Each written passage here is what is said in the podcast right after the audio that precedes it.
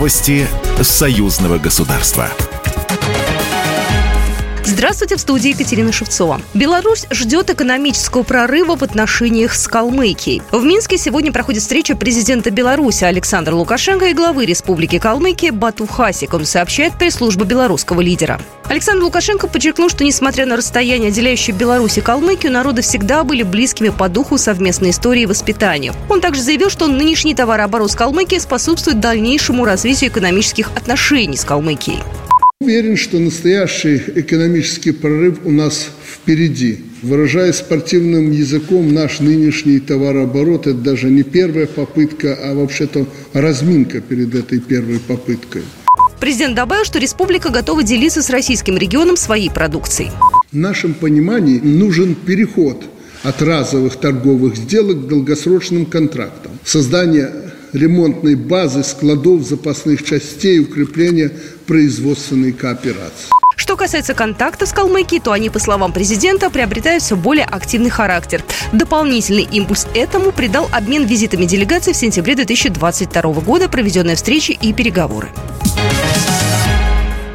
Партии «Белая Русь» и «Единая Россия» планируют в апреле подписать соглашение о межпартийном взаимодействии. В Минске прошел учредительный съезд белорусской партии «Белая Русь», которая объединила более тысячи делегатов со всей страны.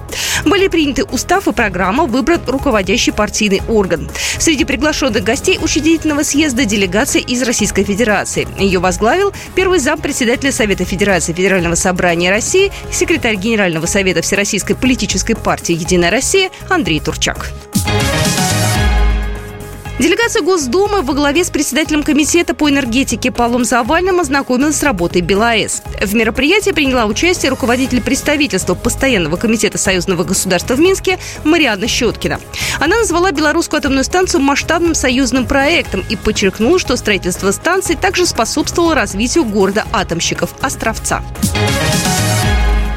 Вузы России и Беларуси подписали соглашение о создании консорциума. Первыми в состав консорциума вошли Псков, ГУ и три белорусских университета. На Международном форуме студенческих СМИ индустрии медиа, организованном по инициативе Миноборнауки России, было подписано соглашение о создании консорциума Российско-Белорусского союза вместе, сообщили в российском ведомстве. Глава Миноборнауки России Валерий Фальков отметил, что инициатива направлена на формирование единого научно-образовательного пространства и развитие молодежной политики в университетах через расширение межвузовского сетевого развития. Программа произведена по заказу телерадиовещательной организации Союзного государства.